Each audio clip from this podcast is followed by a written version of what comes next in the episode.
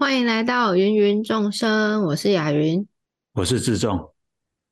雅云啊，哎、欸，这一波长达好几年的新冠肺炎的疫情，现在看起来大致上已经过去了。嗯，好像是。对啊，全世界大概都解封了嘛，哈。对。那这个期间，其实啊、呃，大部分的人应该或者说全部的人，其实各自都有一段很辛苦的一个日子，有的人可能经济上遇到一些困难，嗯、那更普遍的可能就是有确诊或者笼罩在可能确诊的阴影之下，或者大概有长达三年多的抗疫生活吧，防疫生活。哦、对这个，对这个抗疫就是去对抗那个疫情，对吧？不是不是去静坐的那一种抗议。对对对，那。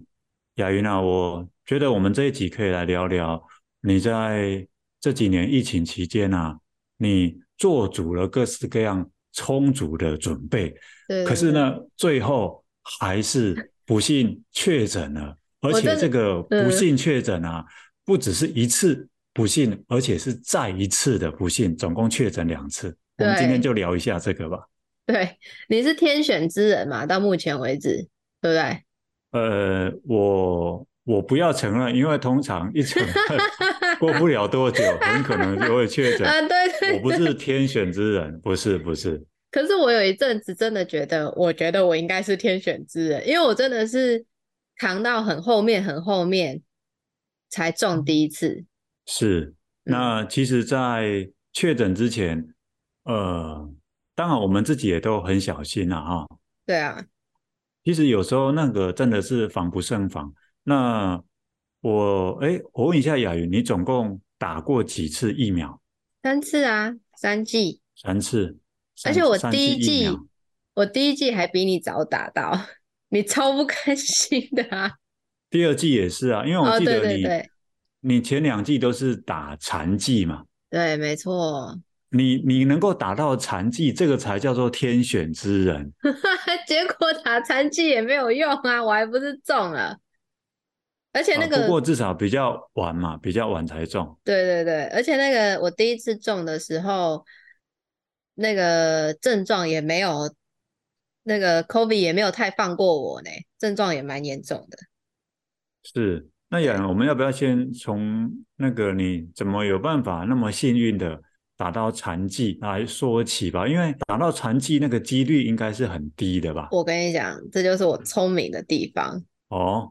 就是我那个时候，我记得政府的开放是从高龄嘛，职业别，一个是职业别，就是你的职业如果是高风险，一定要接触很多人，他们就会让你先打，像护士啊，嗯、或者是我不知道警察是不是之类，反正他有列列一些嘛。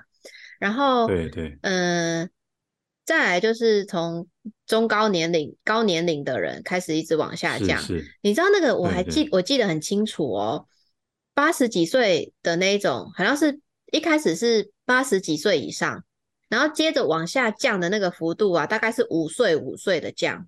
嗯嗯，对对对。然后有的时候降下来的幅度可能是两岁或三岁这样子，就是因为我有家人一直在那个边缘。所以我们就想说啊，再差两岁就我就可以去打了，这样子好，反正就是从高龄往下嘛。那我记得应该是郭台铭吧？郭台铭他不是就去弄了 B N 是 B N T 吗？就弄了疫苗，嗯、那个是要给青少年的。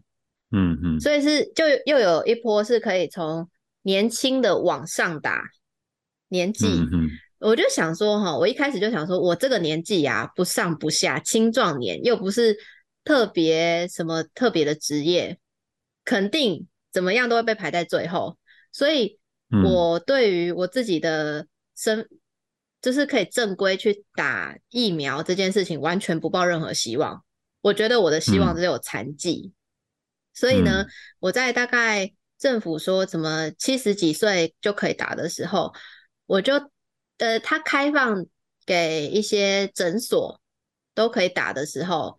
我就打电话去给他公告的那些诊所，然后在我家附近的，我就一个一个打，然后包含卫生所，就一个一个打，说我想要登记残疾，不管他跟我说你前面有排很多人哦，我都不管，因为我觉得残疾一定比我个人的年龄还要早达到，嗯，所以我就都跟他说好，那你就帮我排，只要他愿意让我排。那卫生所那个是他们已经太多人了，已经不给人家排了。有一些就是他们已经登记太多，嗯、他就觉得他不要再给人家登记了。反正只要有要给我登记的，嗯、我全部都登记。嗯，然后真的也蛮快的。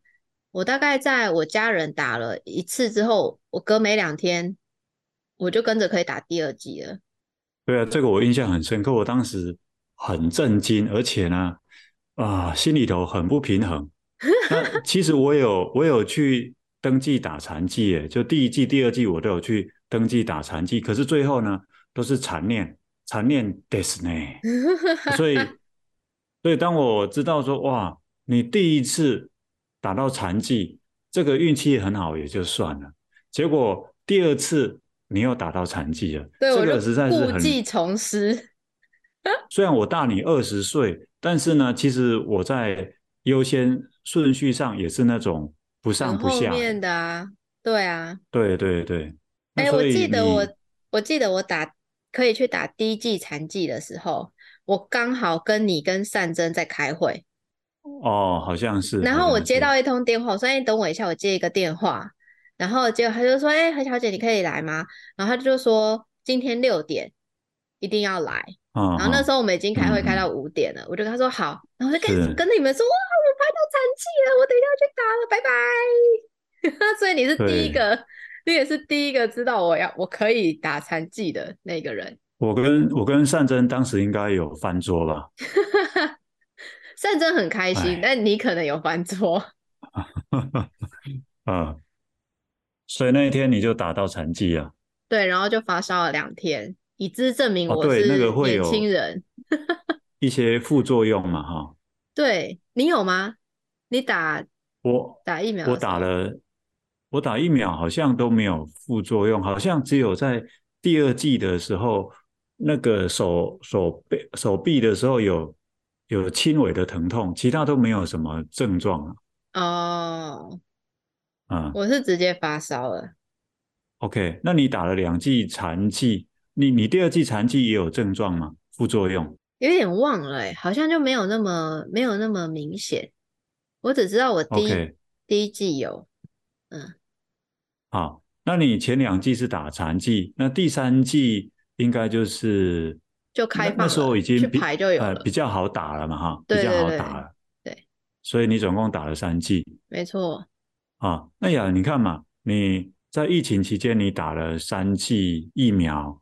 嗯。哎，我可以问一下你打的是什么牌子吗？你还记得吗？我忘记了，要要去翻我的小黄卡，应该是莫德。我记得有一季是莫德纳，反正我第一季跟第二季有故意是不同的。Okay, A Z 跟莫德纳啦，okay. 我想起来，A Z 跟莫德纳，oh, oh, oh. 然后第三季不知道是莫德纳还是 B N T，我已经忘了。OK，那你除了打疫苗之外，嗯、那我记得，因为我们那时候偶尔还是要去工作，那当然三级警警戒期间是例外啦。那我记得那时候哦，我们都如果一起工作的期间，我们口罩都戴得很紧嘛。对啊，戴。所以你在打疫苗之外。对，你当时应该有做一些啊、呃、防护的措施，华丽的防疫措施，对不对？对对，因为呃，你会担心你爸爸妈妈会因为你在外面这样子跑动，那所以有可能传染给他们，所以你在这里花了很多心思嘛，是吗？对，先说哈。我记得那时候我们在台中还有一个带状的课程，然后我们都你去上课嘛，然后我就一定会跟去当助教的那一个。我记得在那一堂课啊，嗯、那时候是在疫情都还没有还没有三级警戒之前哦，还蛮早的。嗯嗯那时候那个、嗯、那个课先还有在上，然后你就让我们写，好像是我忘记那个清，就是你不是很常用清单让大家写吗？然后那个清单的题目好像是，就是疫情来了，然后你最不能接受什么事情，你不能接纳什么事情发生之类的。Oh, OK，嗯。然后我记得啊，我上面就写说，我最不能接受的就是因为我，然后让我的家人也中 COVID-19，这是我最不能接受的事情。那、嗯、你说我自己接受，嗯、我我自己中可不可以？可以。嗯，对。而、啊、我家人种可不可以？呃，不太，就是不太能接纳。但是如果是他们自己不小心中的，那我，我没有话说，就个人的命 或个人的运。嗯嗯嗯，这样子我就没有话说。嗯、但是我最不能接受的就是因为我他们得了这个 COVID-19。因为我们因为我家人就是有一个是蛮高风险的，嗯、就是三高啊，或者是一些慢性疾病，再加上年纪又比较又偏大，嗯嗯嗯，对，所以我就很担心，这是我最不能接受，所以我当时候我就知道我要避免的情况是这个，嗯嗯，对对对，然后你刚才不是问我说我做了什么防疫措施吗？你看见的大概就是酒精是随手一定会拿在手上的嘛。然后除了口罩之外，嗯、然后我们不是连上下公车都会喷一下手吗？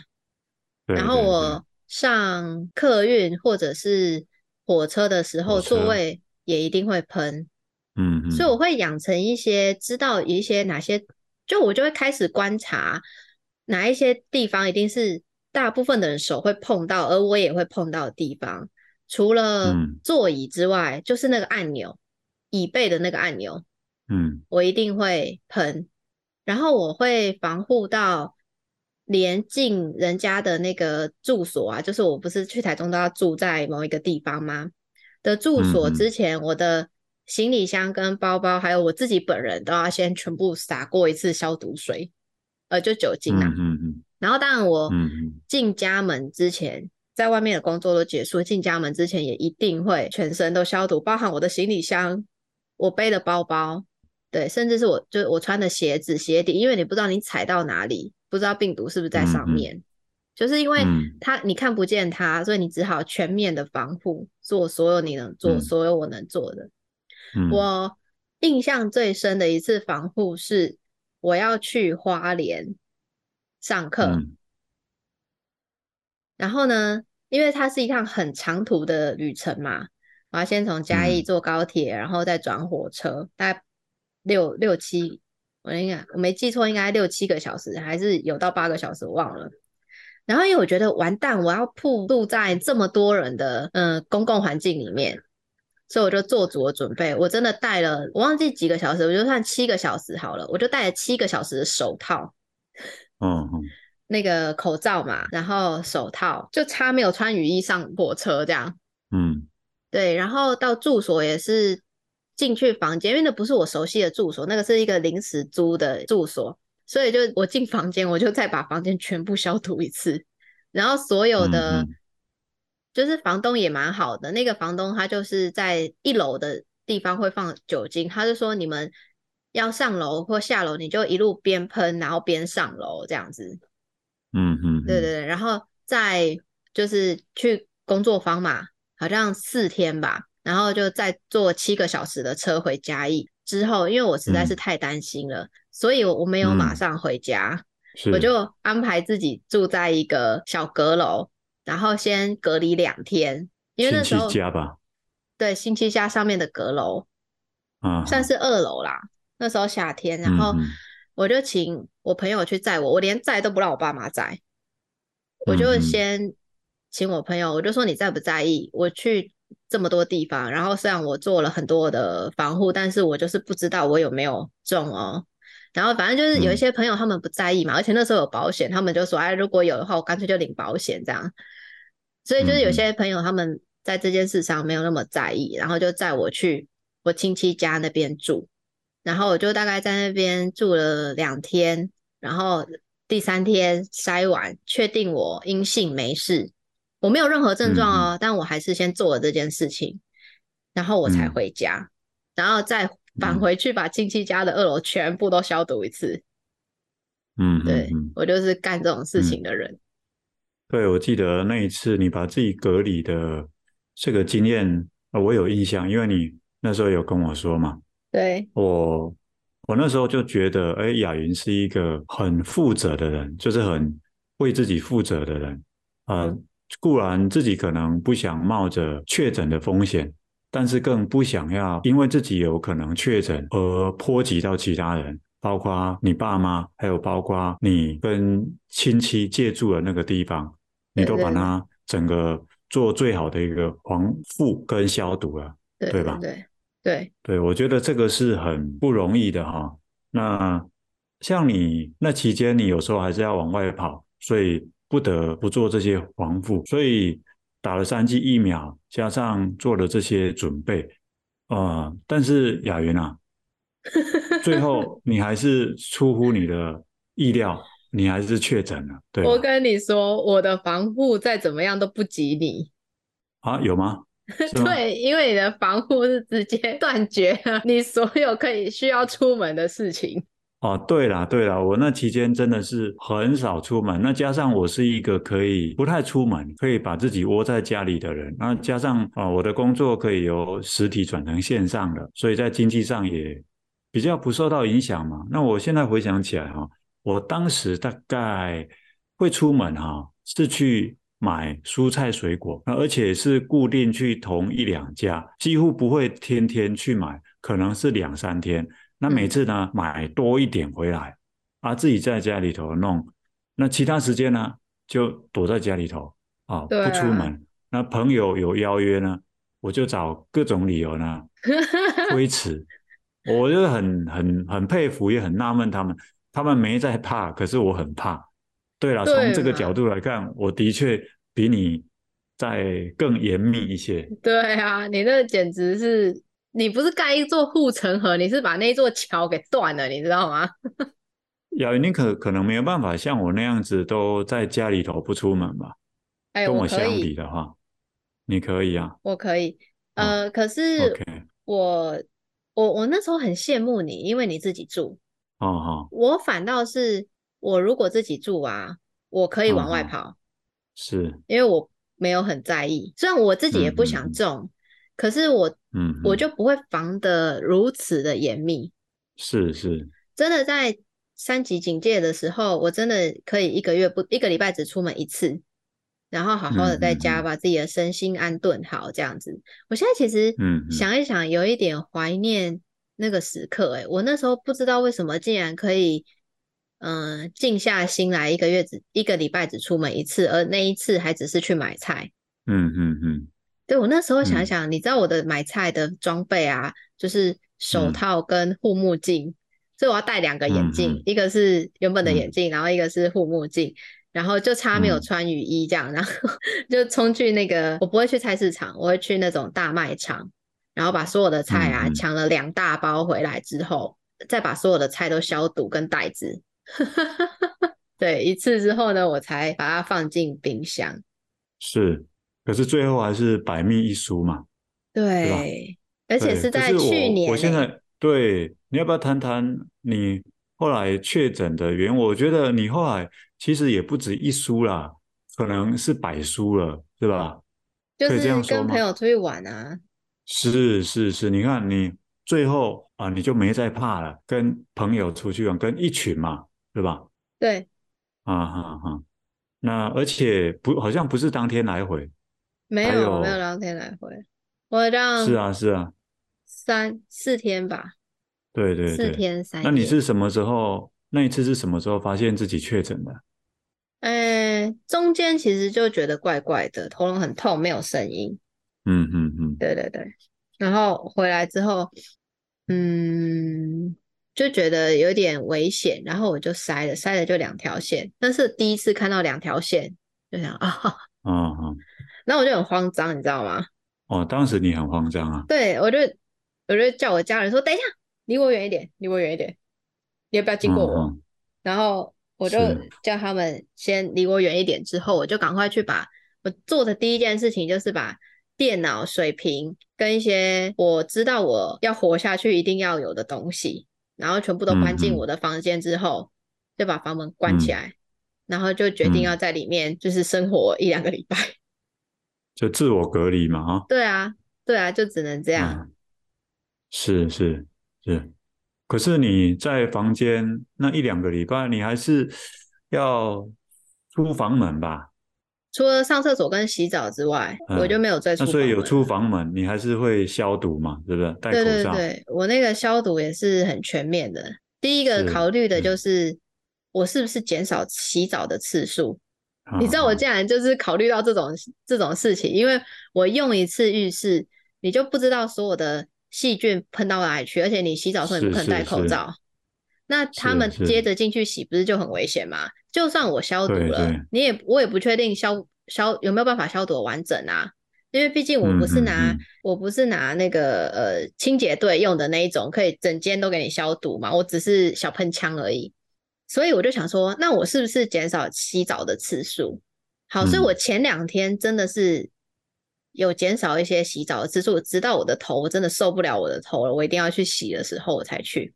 那我去我要找时间哦，我都找他们两个已经，就是我我家人已经洗完了，嗯嗯，当天他们都洗完了，我最后一个去洗，因为我觉得至少会有一些时间，到隔天他们要再洗的时候。那个我已经不知道喷过几次，因为我中间好像去上厕所嘛，我已经不知道喷过几次了，嗯，所以就觉得那个可能危险会降低一点点。嗯，然后当然一一来就是我去洗的时候，我一定把嘴巴闭紧紧。嗯嗯，我不会在里面大肆的咳嗽或者是擤鼻涕，不会，我就会把嘴巴闭紧，然后赶快洗一洗，然后赶快出来，然后洗了洗完之后，我当然就是整间就是全部都消毒。然后包含是我用过的东西，它我全部都会消毒一次，因为我就怕他们碰到。嗯嗯。我包含是我平常不是吃东西完，然后会去上厕所嘛，喝水什么。我上完厕所，我上几次厕所，那个马桶就被我消毒几次，特别是那个按钮，还有开灯那个厕所的灯，然后卫生纸、卫生纸盒，还有那个水龙头跟洗脸盆。举凡我用过的东西，全部都会被我消毒 N 次，就是我上厕所几次，他们就会被我消消毒几次这样。那再来就是有我吃饭的那个碗盘嘛，嗯，就是我爸妈他们会帮我送饭到门房门口嘛，然后我就把它收进来，然后吃完之后不是怎么办？要洗碗对不对？我怎么可能让他们碰我吃过的东西呢？当然我自己出去洗呀。这个是第三个理由，我可能出房门就是要洗东西。然后当然我就会把东西就是收集收集到一天之后，我才一起去洗嘛。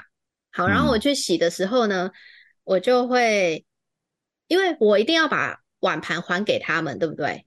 不然我这边就会收集非常非常多的碗盘啊。可是我又担心洗呢会洗不干净，因为病毒我看不到，油垢什么我是洗掉，但病毒我也看不到，所以呢，我就会再用电热水瓶烧一壶热水。所以我的碗盘跟餐具，举凡我爸妈待会等一下有可能收回去，他们会碰到的，全部都用热水消毒过了。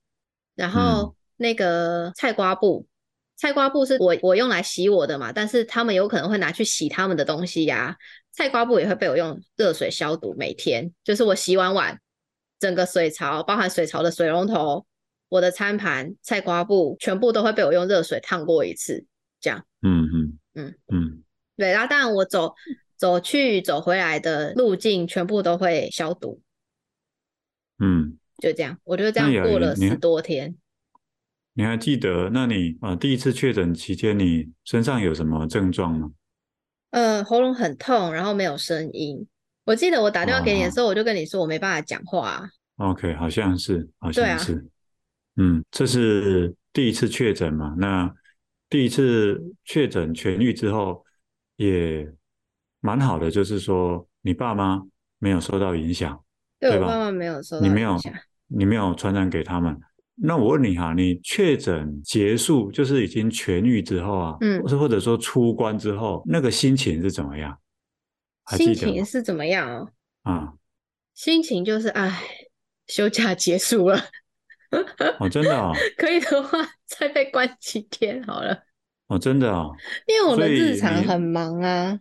哦，所以那期间自我隔离反而是你比较可以放松休息的时候。对啊。哦，我本来以为说，因为有的人可能呃确诊好了之后，他可能是很开心的。另外一层开心的，呃，一层开心的理由可能是说我自由了。嗯。另外一层开心的理由可能是说，哎，你看我这样子，我有无敌星星是吗？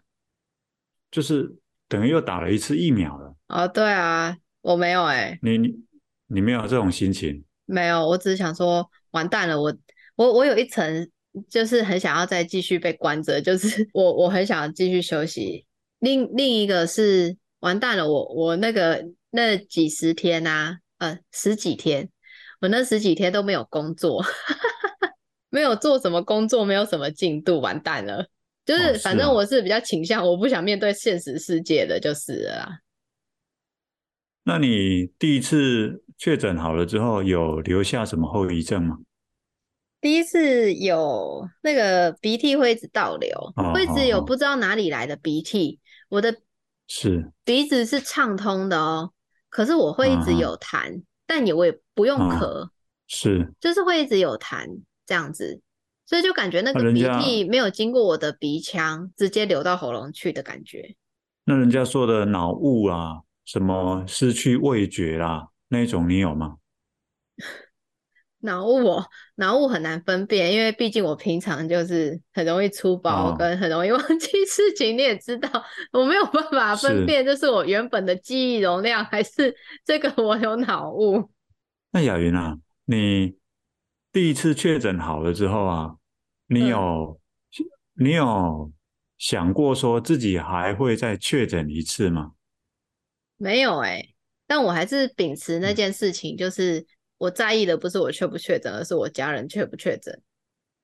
OK OK，好，所以你就没有没有想过自己会再确诊，但是你还是做好各式各样的一个防护，对吧？还是有，但是不可否认就是懈怠了。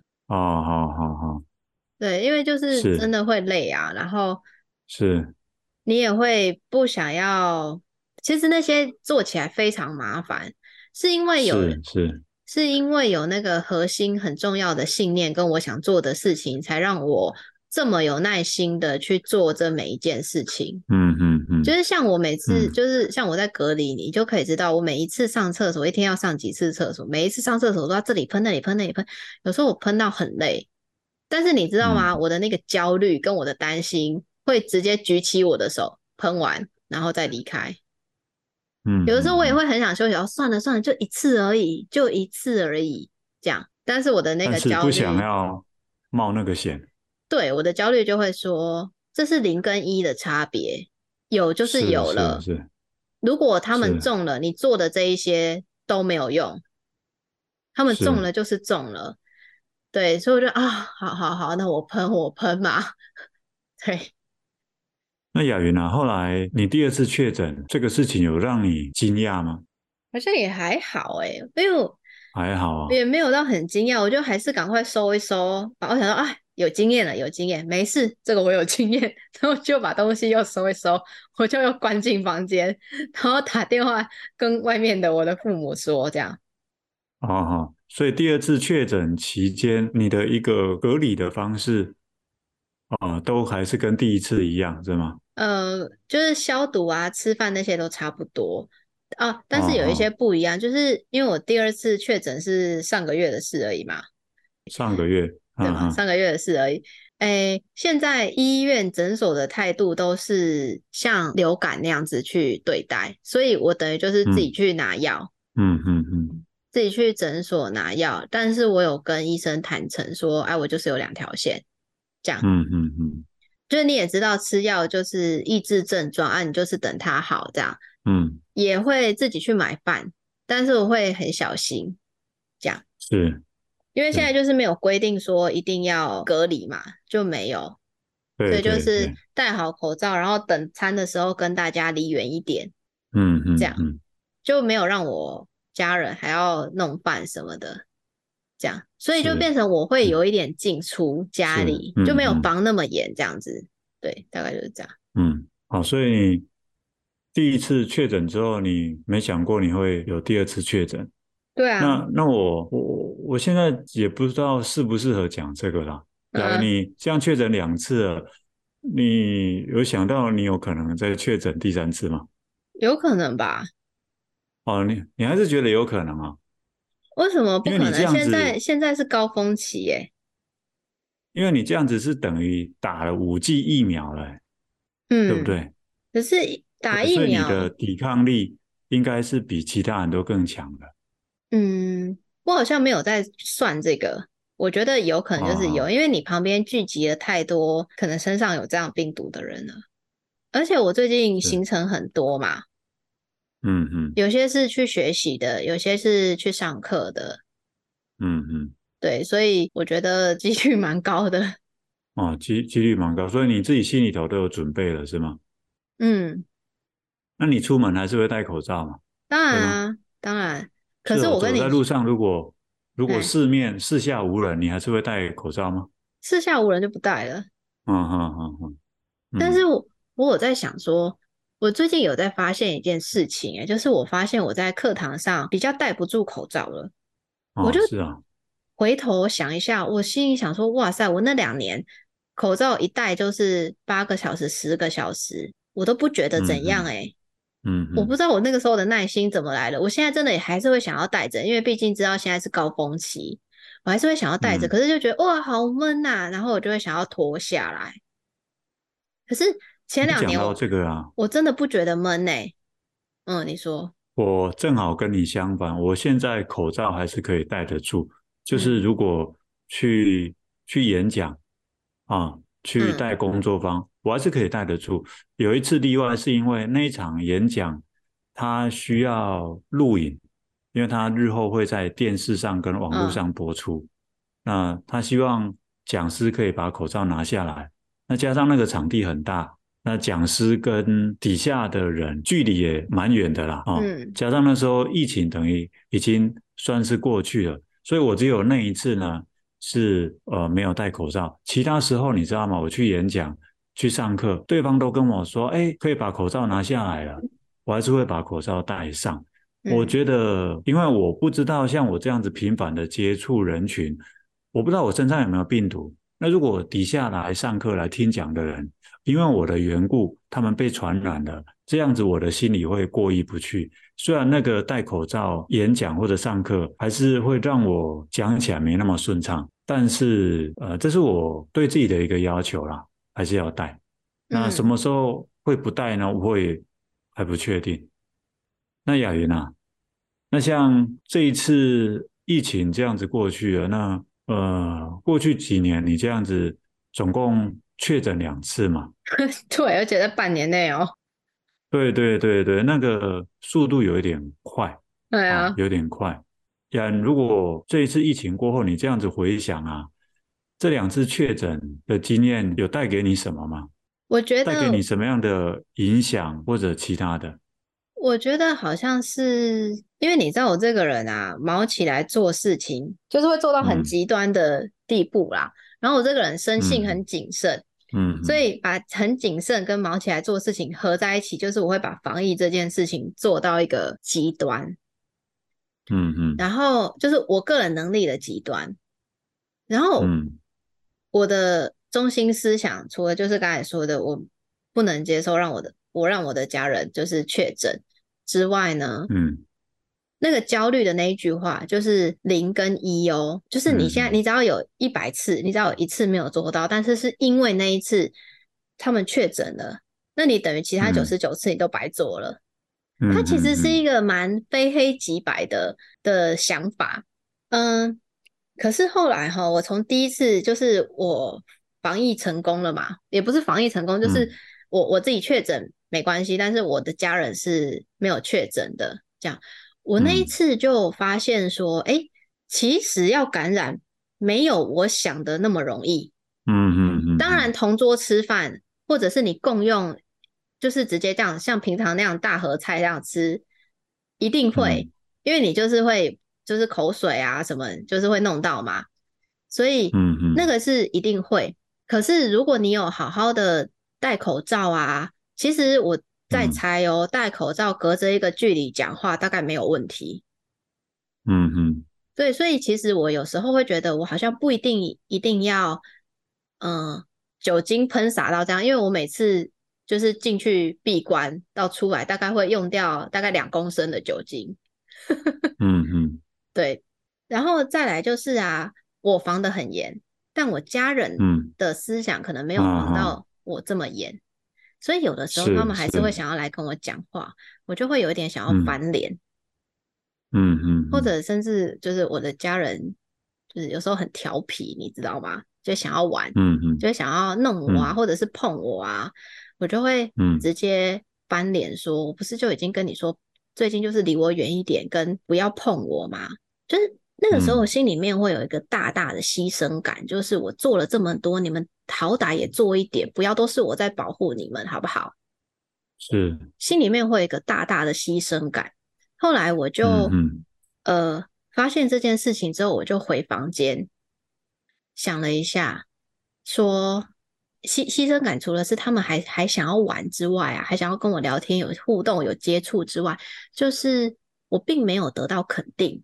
嗯，我做的这一切，好像因为我确诊，所以这就该是我的工作啊。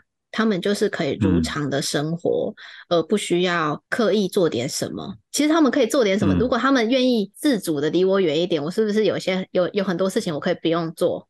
嗯，所以我也没有得到肯定，然后在这里就会有一个蛮大的牺牲感。就我做了很多，然后你们就是不自主的配合就算了，然后你也不要来搞破坏这样子，嘿，嗯嗯嗯，这类的，嗯，于是我就静下来。想说好啊，回到我们的学习，就是如果在这里的付出没有被看见，那么谁可以看见？嗯，呃，OK，答案当然就是只剩下我自己啊。